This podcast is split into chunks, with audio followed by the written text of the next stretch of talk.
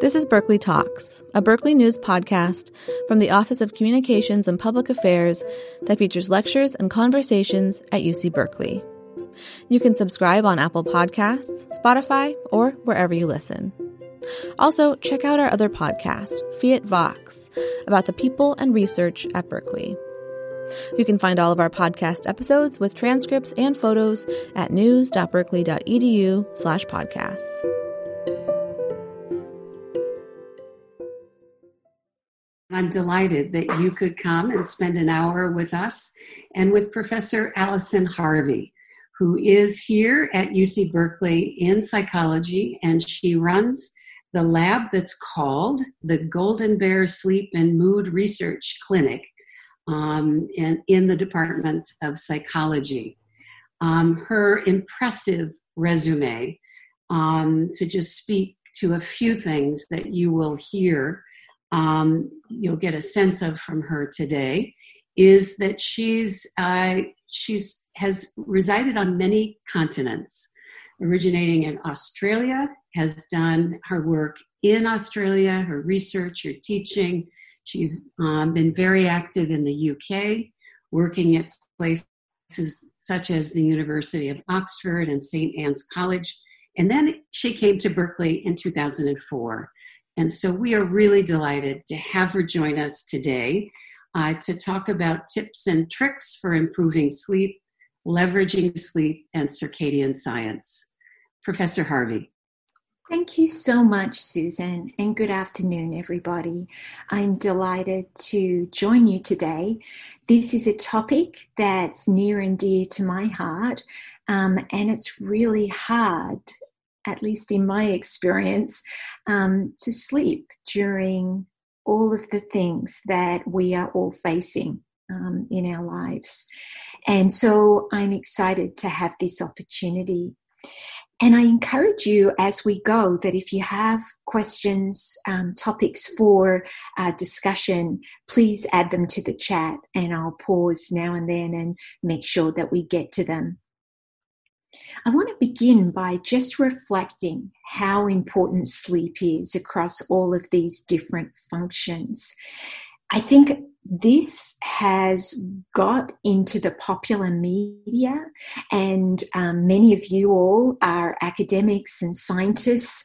Um, you know all of this. I'm not going to go into this. It could I could speak on this for three hours. It's these are huge topics. But what I want to do is talk about how to improve our sleep so as to um, experience some of these benefits. One of the things that I learned probably, you know, 10, 15 years ago is that sleep and circadian disturbances aren't always straightforward insomnia. They're usually more complicated. Um, there are some folk who spend too much time in bed or they have hypersomnia. Um, there are some people who are night owls, they go to bed really late and wake up really late. There are some folk who are um, are larks. They go to bed early and they wake up early. And there are folk who have nightmares. Um, very interesting topic in uh, with all that we're facing right now as a community. Nocturnal panic attacks are very common, and irregular sleep and wake schedules are also incredibly common.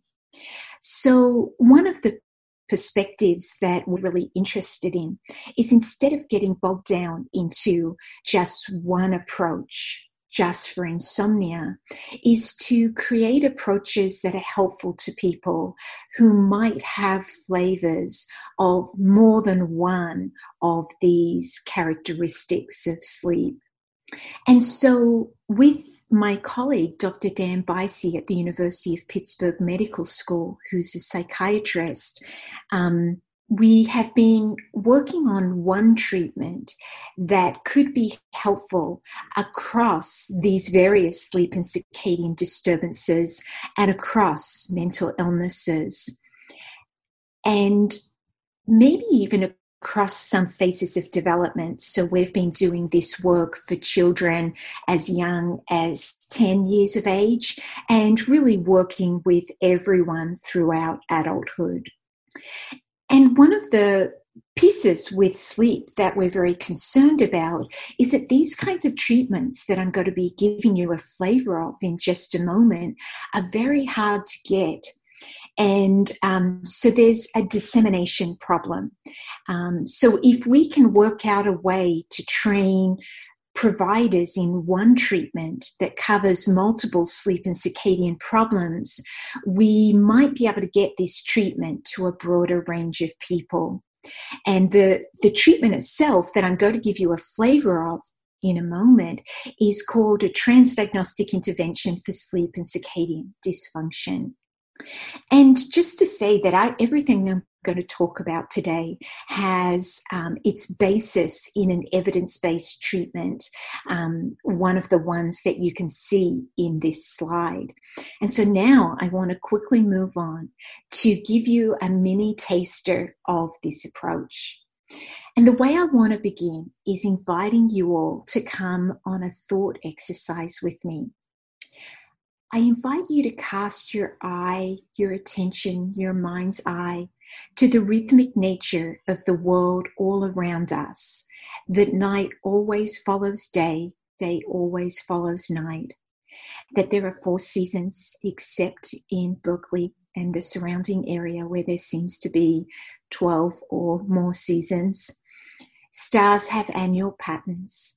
Some flowers close at night and open during the day and some birds migrate annually or biannually. So we live in this very rhythmic world. And I think often we're moving so fast that we miss these rhythms. Now, the body itself is incredibly rhythmic as well.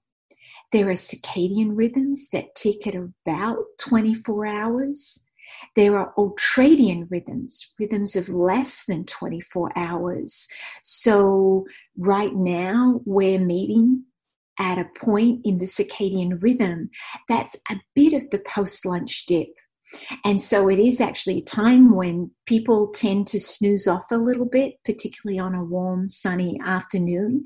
That's a natural part of the circadian rhythm. It doesn't mean that falling off to sleep is necessarily the right thing to do at this point in the afternoon, but we can talk more about naps in a moment. Then there are infradian rhythms, rhythms of greater than 24 hours. So these bodies of ours are incredibly rhythmic. And again, we're often obliterating these rhythms of ours with coffee during the day, with alcohol at night. So, sleep itself is incredibly rhythmic. This is the typical night of sleep, say in a 20 year old. And I mentioned that because sleep does change across the lifespan, and I'll, I'll touch on that. So, one thing that's true of all of us is that we fall off to sleep and we rapidly cycle down into these deeper stages of sleep. These are important for growth, for repair, for immune system functioning. Then we go back up to the red line here and we get some rapid eye movement sleep. Uh, that's where we do our dreaming. That's where um, uh, it's important for, um, for creativity, for memory consolidation. And we go up and down like this across the night. Stage two sleep is incredibly um, interesting. It's one of the lightest stages of sleep. If I wake you up in stage two sleep, you'll probably tell me you were already awake. It's a light stage of sleep. It's easy to wake someone up out of, but it um, is important. It prepares the brain for next day learning and it has many other important functions.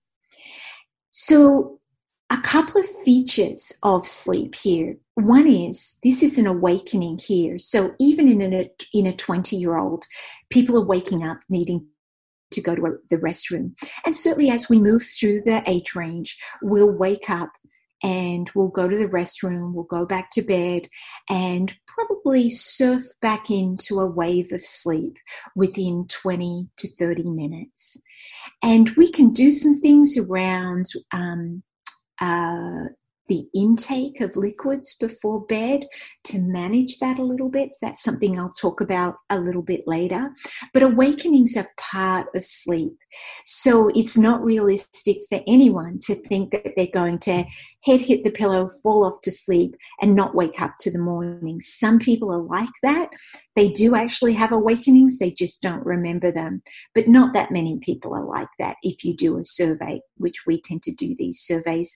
The other good news is that if you get woken up in the middle of a stage of sleep, when you go back to sleep, you'll get the stage of sleep that you most need. So give the, our bodies the opportunity to sleep, and our bodies will get the sleep that we need. Often there are questions about this, so please feel free to shoot them through. Now, biology has us retain rapid eye movement sleep as we move through the age range. We retain stage two sleep, and we don't need as much of the deeper stage three and four sleep. But something that we can do to increase our stages in three and four sleep is to get exercise. And exercise means different things for different different uh, people here, um, but but being active um, as we can. Um, and we've gone right from kind of one end of people who are riding bikes through to people who are doing chair exercises. All of them are great, and all of them will help sleep. So that's just a little bit about the cycles of sleep, how um, rhythmic human sleep is. And then there's this broader rhythm under which we sleep called the circadian rhythm. And this is actually a UC Berkeley story. I'll get to that in a moment. It's a wonderful story. Um, circadian rhythms are in our bodies and they fall, follow a roughly 24 hour cycle. And um, this helps us sleep. And our job each day is to resync and we do that with the help of these cues regular meal times, regular movement, regular exercise, regular social cues, and light. This is the biggest factor. If you want to do an intervention on your sleep, dim lights the hour before bed and bright lights when you wake up in the morning. Be realistic about the time time frame. I'm going to help you tomorrow. It's going to take two to three weeks of establishing this rhythm, and uh, over time, that dim light at night, bright light in the morning habit.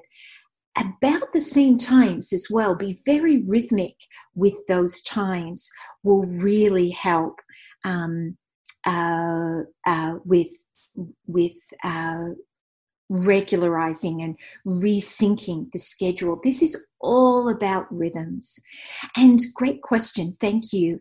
Um, exercise influences our sleep because it builds homeostatic pressure to sleep and the homeostatic pressure to sleep is one of the big factors that helps us to stay asleep in those early hours of the morning. Again, if you do exercise just on one particular day, you wouldn't expect a big effect the first night. We always make changes that occur make with make them with the view that this is a 2 to 3 week commitment get into a rhythm with exercise. Um, and then uh, um, this is the reason that light is so effective. Um, and this is a picture of the brain looking down from the top and it's sort of like a section through here. And this is a UC Berkeley story because Professor Irving Zucker was one of the discoverers of the circadian uh, clock here, the suprachiasmatic nucleus. And he did an elegant series of experiments um, many years ago, maybe decades ago. Um, uh, maybe in the 60s or the 70s, showing that their light from the retina comes through to the suprachiasmatic nucleus, which is the seat of the circadian clock, and then on through to the pineal gland. And this circuit in the brain is super important, and, and light is the big factor in this circuit because it releases melatonin. Um, melatonin is released by the pineal gland. It helps us to feel sleepy. And it's stimulated by darkness, meaning that when it's dark, the pineal gland releases melatonin. And it can only be released in the dark or dim light conditions is good enough. It can't be released in the light. And of course, all of us have access to computers, to uh, elect- electricity in our homes. Um, and all of these mean that we can be up well beyond our bedtimes. Um, and we've also got to be careful with these when we get up in the middle of the night. We don't want to keep the lights off completely say when we go to the restroom. We don't want to fall. Um, so having dimmer lights uh, in, say, the bathroom, um, and you can get these plug-in lights for I think two dollars seventy five from hardware shops. I'm sure they're on Amazon that just a little bit of light that you can put in the hallways and the bathroom that are much preferred. And so this is really interesting um, uh, in terms of the best time of the day to exercise? It's a good question. We don't know that yet, as um, this is a topic that um, I wish there was more research on. The research is uh, only a small amount of research. It's not clear. Well, it seems that cardio, uh, cardiovascular exercise um, or uh, weight bearing exercise, weights, all of these seem to work. And it's not clear um, whether the morning or the evening is better, certainly not within two hours of bedtime. Um, and I would encourage you to do your own experiments on that. You know, two weeks of exercise at a certain time of the day and, you know, switch it up. Now, similarly, the um, the data on Kindles, iPads, it's not very clear at this stage. It's a very, again, complicated thing to do research on.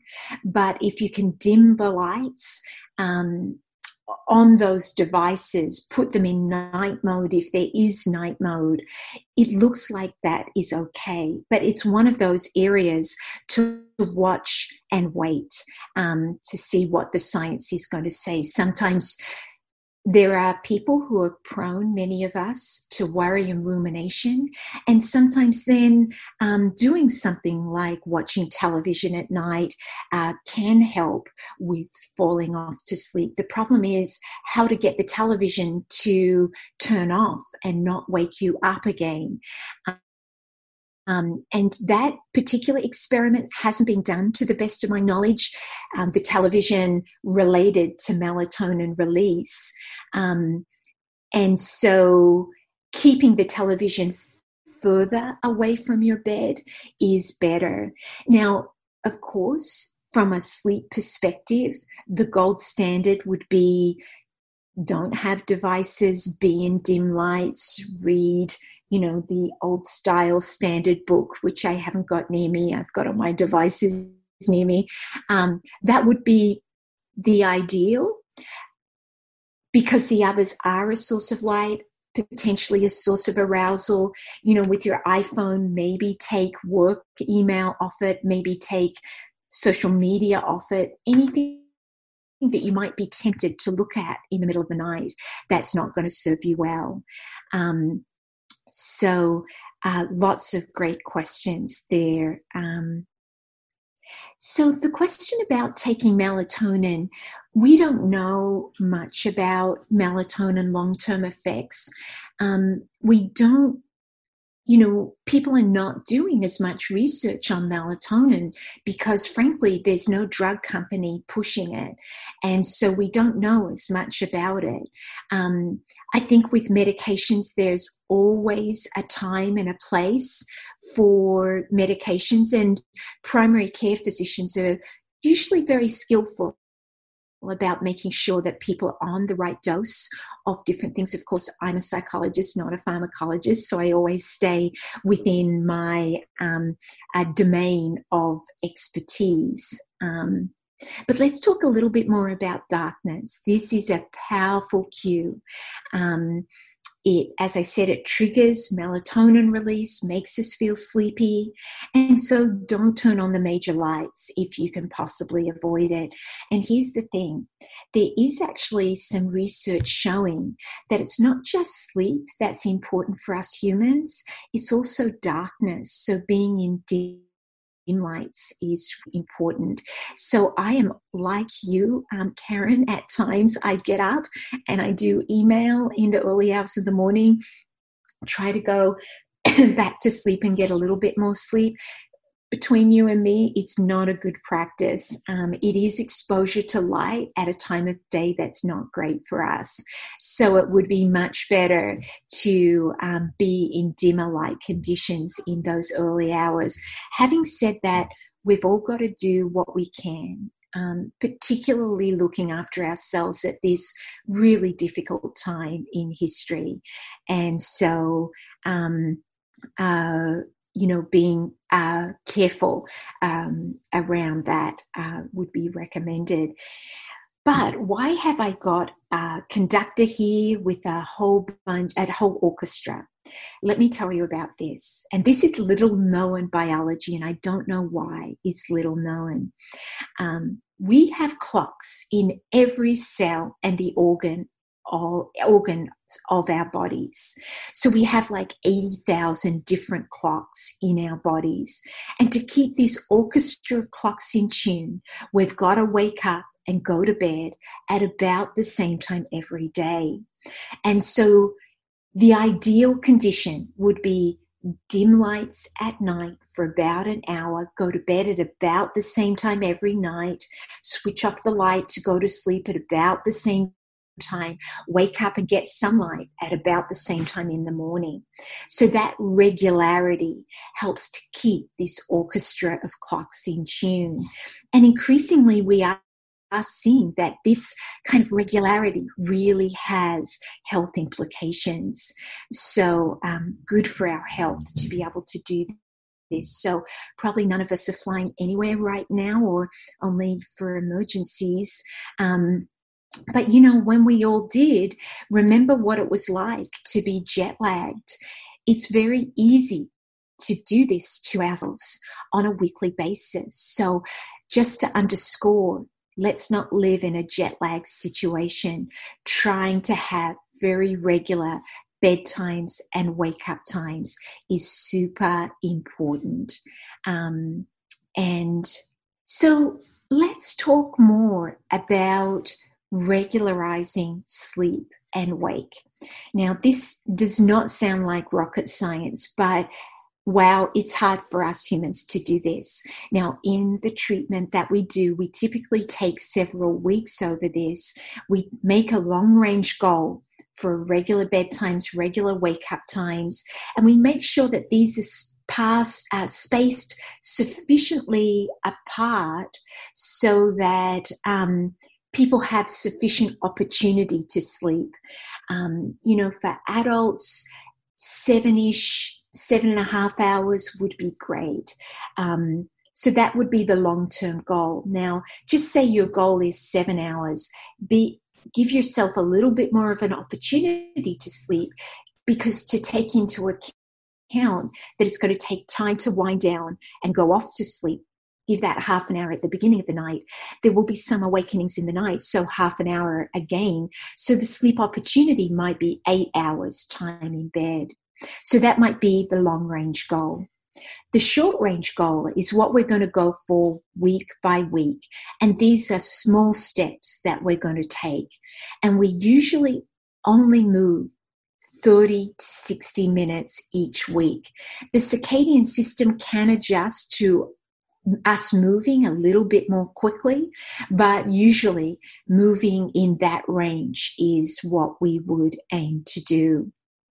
And what we really want to try and do is minimal fluctuation across the sleep wake schedule of the nights of the sleep. And so, of course, there's going to be weddings, there's going to be nights of anxiety because we're waiting for a COVID test or we're upset by what has just seen on the news. This is life. You know, we all are pretty good at coping with a night of poor sleep, but we just don't want to make it a habit. And of course, we're going to be problem solving everything that gets in the way.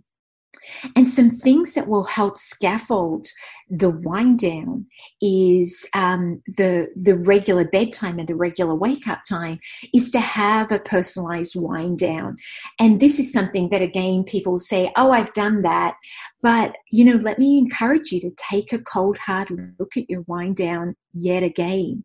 This is a time for relaxing, sleep enhancing activities, reducing light, especially from technology, um, reducing or ceasing substance use. Um, alcohol and sleep is a big topic. We'll get to that. Um, not good for sleep. Helps us to get to sleep at the beginning of the night, but it's a contributor to those early morning wakenings, which is bad news, I realize this has to be highly individualized in our experience and we derive it collaboratively with our clients. We start at about the same time every night. And so this is the wind down that I devised with one of the clients who I worked with. She said that she shouldn't watch news shows. She should only watch reruns because it's easier to switch it off and to go to sleep and they're comforting. We do want to nurture a sense of well-being in those nighttime bedtime hours.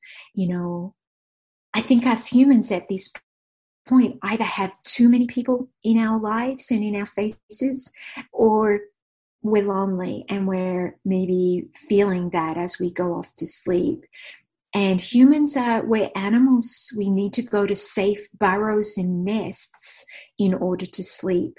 So things that are comforting really make a difference to us. I remember working with one um, person who said, Please don't take the television away from me at night. It's my best friend. I really enjoy it. And that's great. You know, we've got to do those things that are comforting and calming. Um, and that's true in the middle of the night too, in those early morning awakenings. I know a lot of people are having at this point. Um, quickly a rise up routine and then i want to spend some time um, on the chat and answering some questions there. Um, again you might think i've got this but i want to encourage you to take a look at this again.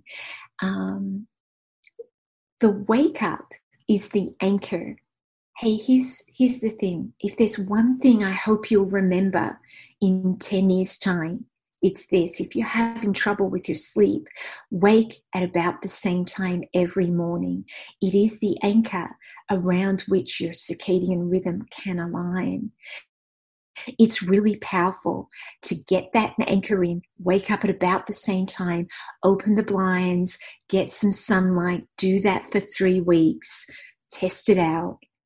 And you know, to recognize that wake ups for many of us are not easy. So, in the treatment that we do with a lot of folk, and a lot of the folk we're working with are depressed, have bipolar disorder, a lot of people with schizophrenia too. We really specialize in the mental illnesses, but um, broader than that too.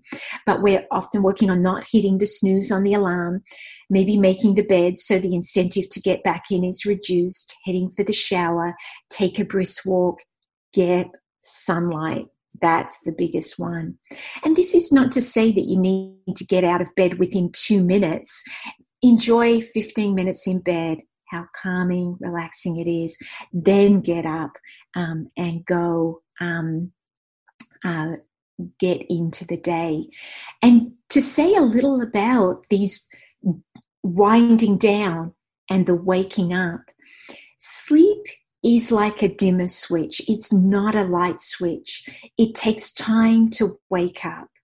And so some people will fall asleep like that, but most people will not. Most people will take 20 to 30 minutes to fall asleep, particularly in those early morning hours. And similarly, for many people, waking up in the morning is not that easy to do either. Um, and we call that sleep inertia. It's actually a thing in sleep science. It's the feeling of grogginess that occurs for the first hour upon waking. These feelings are normal, they indicate the transition from sleep to wake. And they don't necessarily mean that you didn't get enough sleep. Um, uh, you know, most of us have sleep inertia each morning. Guess what? We medicate it with coffee. And just to say, there are some alarm clocks for folk who are having trouble getting to sleep um, in the uh, sorry waking up in the morning it's called clocky um, and this is uh, pretty funny. It jumps off your bedside table. It has massive, like Jeep wheels, and it bounces around your room until um, you catch it, solve a puzzle. And, you know, I've uh, shared Clocky with a bunch of people, and it has actually helped uh, some people. This one's funny. This is where you put money into your alarm clock, and if you don't get up at the time that you were supposed to get up, it will chew up your money. So let's come back to the slides in just a moment and just go a little bit to the chat here. Thanks for all the questions, everybody. Um, so I want to go back. Unfortunately, I don't know much about um, um, fibromyalgia. Um, you know, it is a disorder as far as I'm aware of fatigue. And I know that sleep and fibromyalgia have been linked. And so these sorts of strategies are typically recommended, you know, for all of these.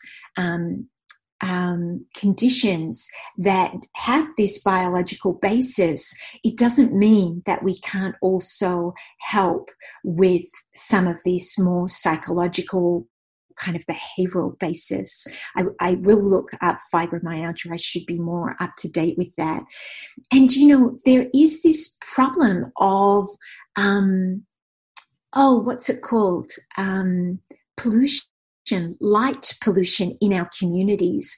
Even though we have blackout curtains, there's often like a great street light outside our window. And, you know, I think what a lot of people end up having to do is to get pretty soft.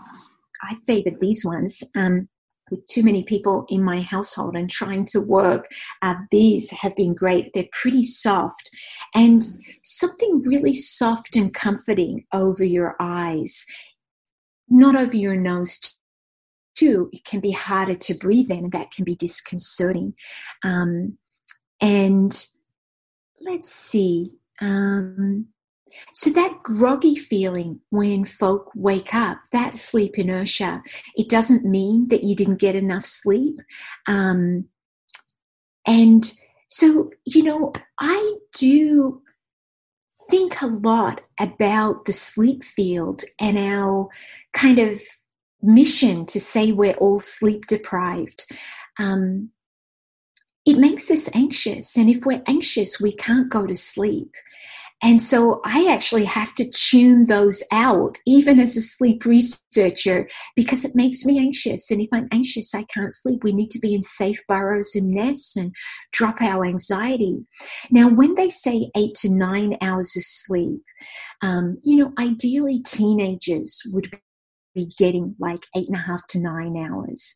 Ideally, young adults, this is from the National Sleep Foundation, young adults, you know, eight to eight and a half hours, adults in the middle to older years, you know, between seven and eight hours would be ideal. Um, but many folk are hovering around 6.5 hours. I'd love you to be getting 6.5, seven hours. Um, and, you know, we'll talk about things that get in the way of that. So, sleep apnea is one of the things that can get in the way of that. So, you know, s- symptoms of sleep apnea, snoring, many of us snore without sleep apnea, so it's not diagnostic, alongside um, dryness in the mouth on waking, um, alongside uh, uh, you know, the, the physicians need to refer people to a sleep doc to work out if they have sleep apnea.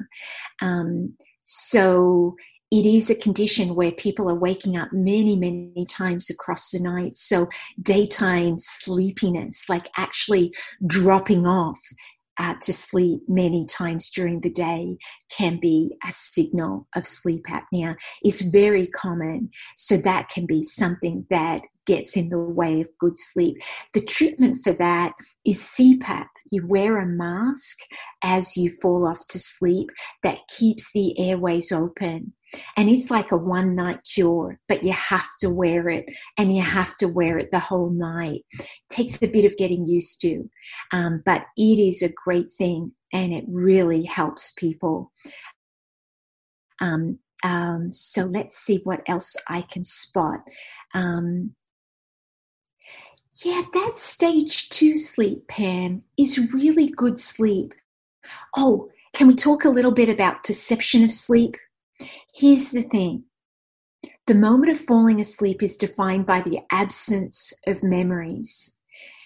We do it in darkness. Even if we have a clock near us, we check the clock, we can fall off to sleep. We didn't know we fall, fell off to sleep because remember, falling off to sleep is defined by the absence of memories. You wake up again, you check the clock, it's 15 minutes later, but you fell asleep for 10 minutes. Now, turn the clocks around. These do not help our sleep. Believe it or not, when I was in England, we did a whole bunch of experiments on clock watching. It makes everybody feel much worse and anxious. So, getting rid of those clocks is really important. Um, uh, so, um, yeah, so seasonal affective disorder, you know, at the latitude that we live in in Berkeley, we don't get as much of it. Although these foggy mornings that we're getting, you know, they're they're rough on a lot of us. Um, but even light in on a cloudy day, um, sunlight on a cloudy day is still really wonderful for our circadian rhythms. And you know, the expertise with light boxes is you've got to be very careful the time of the day that you sit in front of them because they do have a clock switching effect and it's powerful. So, getting involved with a sleep doctor would really help with seasonal affective disorder. I love this question, Ellen. Thank you. Wake with an alarm. There's no loveliness with waking naturally um, you know, waking at about the same time every day with an alarm is important for regularizing your bedtime and your wake up time. Um, so, you know, you'll hear a million different back and forth advice on that. But what we find is if people don't wake with an alarm, their wake up times get very irregular and therefore their sleep times get very irregular as well. Um, so let's see. I'm there's lots of questions, and there's some other things I want to um, uh, get to, and some of them are, are are relevant to many of the questions here. So, um, and I, am glad to see there's some sharing within the group too for some tips and tricks. So that's wonderful. So I'll come back to the chat in in a little bit, but let me just finish this piece because I, I really want to offer these things. For many of us, whether it's it's not usually falling asleep at the beginning of the night where folk experience this. It's in the early hours of the morning, wake up at 3 a.m., boom, the weight of the world is on our shoulders. And, you know, the best reasoning in the world, we just cannot switch off the worry. And so, you know, there's no like magic answer here. I think a lot of us need to be retraining these brains of ours, um, reducing news intake, um, and changing the associations between our heads hitting the pillow with practices like savoring, or gratitude practice. I think a lot of us are turning to things during the day like journaling and meditation to try to let go of some of the worries and concerns that we have. Now, one of my other big interests is um, habit formation. And again, these are not going to be quick fixes, these are commitments of two to three to four weeks. But we can, like Pavlov's dogs, retrain ourselves um, to associate our head hitting the pillow with gratitude practice, with um, savoring. And just to bring that message home, I want to show you this quick video. I'm going to control the um, volume here because it can be loud. Um, and I'll say why this is relevant in a moment. So, we don't know the learning history for that particular little baby, but it does illustrate we've got to be really careful what we associate our beds with.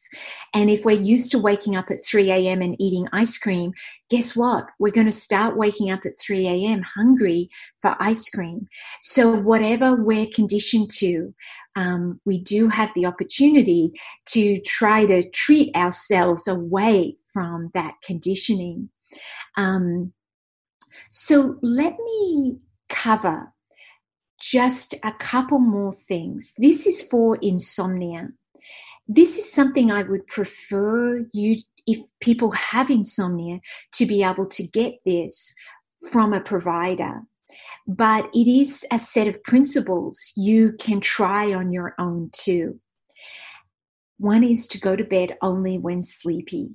But here's a couple of caveats. That's respecting that we all have to do some things to help us to get sleepy at about the same time every day. And for some people, we're not going to get sleepy until we're in darkness.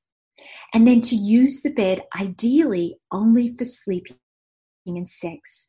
Now, this is, I know this is really strict and almost no one sticks to this, but um, you know, if you are going to be treated for insomnia, we would suggest this for just a short period of time because what we want to do is reassociate the bed with falling asleep as a place that's calm, comforting, and we can fall asleep. And we repeat all of this as um, often as necessary. I skipped an important point. If we're unable to sleep in about 20 minutes, not watching the clock just based on your felt sense. Remember, the clock really gets in the way of sleep. And during that 20 minutes, this isn't a time to go to work, do email, do your housework.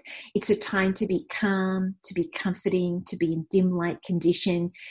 Get up until sleepy and then go back to sleep. And also, the recommendation here is to awaken at the same time every morning, regardless of the total amount of sleep. And during the period where you're being um, getting this treatment to not nap would be the ideal recommendation. Um, now naps we say if you really have to have them have them before 3 p.m and only for 20 minutes because naps of longer than that will discharge the homeostatic pressure to sleep. Now i'm going to skip that. I want to get to this. With sleep we are always looking at eight plus tweaks. When people come to us, you know, and provide uh, therapists are first getting trained with us, they say, Oh, I think I found the one thing, it's the television. It's never one thing, it's tweaks, it's eight plus tweaks. Here is some checklist items here. Um, cut out checking the clock. It's a source of bright light and arousal. Cut down on caffeine. So, folk with delayed sleep phase problems, if you're a night owl and you're a happy night owl, fabulous. There's nothing wrong with that. But if you're a night owl and you'd like to bring your bedtime forward, cutting down on caffeine can really help you get sleepy earlier we all metabolize caffeine a little bit differently.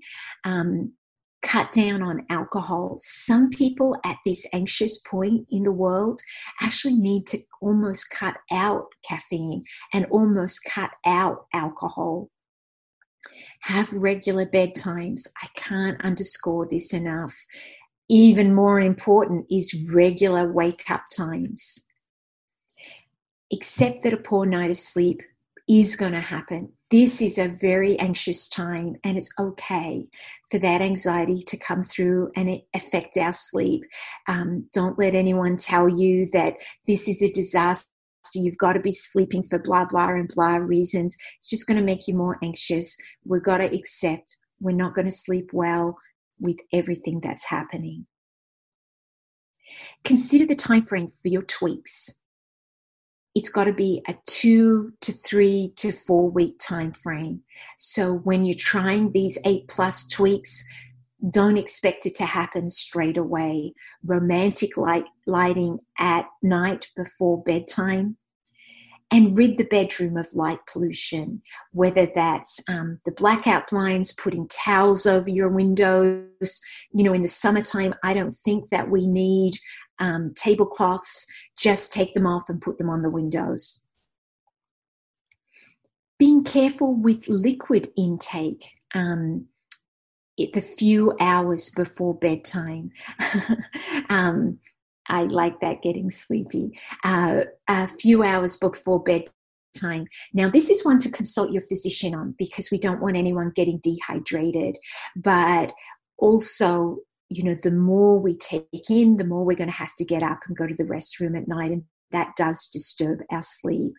Um, increase our exercise. We talked about perception of sleep um, and misperception of sleep. We so often think we were awake and we were actually asleep. So trust that your body might be getting more sleep than you think it is. These vicious cycles of the racing mind are really really difficult. Watch for these racing mind cycles. I never got to get back to sleep. I won't cope tomorrow. I will get sick.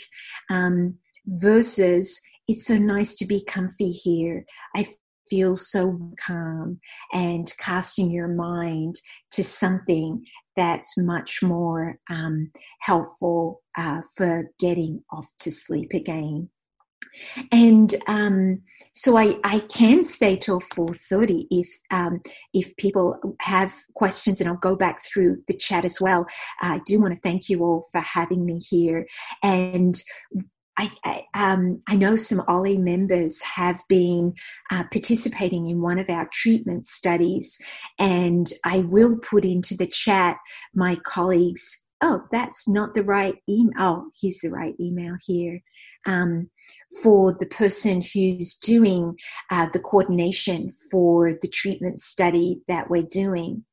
Um, but here's the thing it is different doing a treatment with a provider. What we often have is folks say, I've tried that, I've tried that, I've tried that. And what we always say is, you know, it might be that when we put it together in a unique way with me as your coach and as your supporter week by week to individualize this program for you, we might be able to make more progress. And usually we find if people come with an open mind, even if they've tried a lot of these things, it can really be so helpful. Um, so thanks, Andy. What should we do when we get up for 20 minutes? Get warm, have slippers, something comforting, Ugg boots. I'm Australian. By your bed, um, you know, a, a blanket. Um, it's nice when we have a cat. I don't have a cat at the moment to sit with and pat. That's got to be one of the most relaxing things ever. Um, but dim lights, so it might be looking through a magazine, it might be journaling. Um, if you are going to switch on the television, just make sure that the television's well back from you. And it's something relaxing. It's not the time to watch the news or car racing. Um, something relaxing you know reruns a nature show um, this kind of thing. And pre-plan it um, is really helpful. You know the sleep changes during the pandemic is a great question sarah. Um, I think one of the big things is we don't have the schedule so I think we've got to impose the schedule on ourselves regular bedtimes, regular wake up times. It's super, super important. Let's go back here. Um, and, you know, that's why we need our alarm clocks. Um, you know, getting in that exercise is really important. Now, I've seen reports saying that people are getting more sleep. Um, that's not been my experience. I'm definitely getting less sleep and a more anxious sleep. So it might just depend on who you are and how you're responding to this pandemic. Um, who knows? Uh, certainly, dreams and nightmares are being reported much more commonly. Um, you know, for kids with a different school schedule, no early starts time, I think it has been uh, super helpful for them. Um, so here's a great question from Karen. So, um, uh, you know, if you if you are a night owl and you want to treat yourself, um, what you do is you bring your bedtime forward and your wake up time forward by about 20 minutes to 30 minutes each week. Keeping a sleep diary really helps um, too with um, uh, if you're going to do some sort of intervention on yourself, but backing up your bed, re- your your your bedtime really slowly, and just checking this list here that I've got up on this slide, because making sure that you've got all your tweaks in to give yourself the opportunity to go to sleep. So caffeine probably has to finish much earlier. Don't oh, this one's super important napping in front of the television at night feels so good, but it's a disaster for sleep. You know, this cocktail, a nap before bed, some alcohol, and too much caffeine in the day, you're pretty likely to have early morning awakenings, those 3 a.m. awakenings. Find it hard to get back to sleep again. If you can knock out that um, nap, in front of the television at night, knock down alcohol and caffeine, I think you'll find a pretty big difference with your sleep. Um, so, thanks, Claire. So, um, caffeine, everybody's different. Some people have to cut off before 10 a.m., some people have to cut off at noon. Um, some people can go through at 2 p.m., but here's the thing it has a really long half life. And so you can fall off to sleep because there's enough homeostatic pressure to fall off to sleep.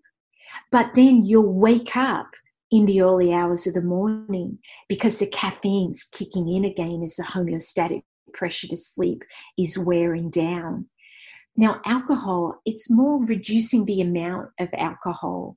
Um, you know, dinner time would be a good place to cut off alcohol if you do need to have alcohol. I mean, alcohol is so nice, isn't it? But reducing it as much as possible. No cut off time for food. Um, uh, you know, we don't want a big heavy meal going into bed because our bodies will prioritize um, uh, digestion over sleep. Um, so let's see other questions that I haven't got to yet. Yeah, thanks, Richard. Great question. I don't know anything at all about these different substances. I should. Um, it's pretty common. Um, here's some things we do work a lot with um, substance use um, in community mental health settings, and I'm dredging up some memories here. What I remember from that is that I haven't got the slide here, I often do, is that every single substance we take in has an impact on sleep. And so usually it depletes one or more of the sleep architecture stages that I showed you earlier. And different substances impact different stages. So just check which of the stages of sleep is it going to impact? Because what that means is that if you come off a substance that has been, say, uh, depleting rapid eye movements, sleep, that is, uh, once you stop taking it, you're going to get a big rebound in rapid eye movement sleep or REM sleep. And guess what? That doesn't feel that good. It actually feels like you're awake all night, that REM rebound, because REM is where we do our dreaming. So it, it can actually feel like you're awake. It's another stage of sleep that's really hard to uh, perceive. Um, as whether it's sleep or whether it's wake. Um, I want to go back and check if there's some other quick ones that I can answer and maybe be, um, oh, hypersomnia, sleeping a lot. Um, so, checking out why we're sleeping a lot with a physician sometimes we're on sedating medication and talking to the physician about whether they can be changed at all. If it's nothing physical, biological, um, some people do need more sleep. There's individual differences in sleep need, but shouldn't be going above eight and a half, eight, eight and a half hours. Ideally, these bodies of ours do need to get up and move. And so, what we tend to do is get people to keep a sleep diary and to start setting goals for reducing the amount of time they're in bed and the amount of time that they're asleep, and so that they're getting better quality sleep for a shorter period of time. Okay, well, we're coming to the end of our hour together. I'm just going to see if I can spot maybe one more question here. And so, Laurie asked a great question. Look here. So, why is it we have these nocturnal awakenings um, in the early hours of the morning here? Um, this is uh, these are stages of sleep that are lighter they're easier to wake up out of um, this is also we've been in bed for a period of time um, might need to go to the restroom at that time as well. And then when we go back to bed, our minds are overtaken with um, um, anxiety, uh, maybe, or like, I really want to get back to sleep kind of thoughts, which also make it difficult for us to get to sleep. Um, so, Susan asked a question about night terrors. You know, night terrors, nightmares, bad dreams, um, these are all uh, part of our lives at this point mm. where we have such um, challenging lives that we're watching unfold everything on the news. Um, now, if someone's having night terrors a lot, it is a good time to go and see a sleep doc. Um, you know, little kids have a lot of sleep terrors that they just um, uh, grow out of, and us as adults have them too. But if we're having them really regularly, it's a good thing to get a referral to a sleep medicine doctor. So at this point, I think I, I might hand back to Susan. Is that right, Susan? Or do we just say goodbye? I'm not sure. I'll await instruction. Um, Professor Harvey, uh, thank you so very much. Um, this information has been timely um, and for some of us, urgent information. And um, so wonderful to have the practical um, tips uh, that you've given us. So um, we can't thank you enough uh, for all that you've provided. And I know that um, if we had a round of applause, we would give it to you. Um, and we're really thrilled that we do have OLLI participants uh, working with you in the research arena. And um, and I know that, as you've mentioned, that you will be uh, again looking for people probably sometime in the fall. Um, I, you had mentioned to me earlier in October. So yeah, that's yeah. right. And yeah. I'll put the email for the project coordinator in here. So if people are feeling inspired to work on their sleep, um, do email Heather and say that you're interested. thank you, Susan, for the kind words, and thank you to everyone for for coming along today. It's it's a real pleasure to talk. Okay, thank you. You've been listening to Berkeley Talks, a Berkeley News podcast from the Office of Communications and Public Affairs that features lectures and conversations at UC Berkeley. You can find more talks with transcripts at news.berkeley.edu slash podcasts.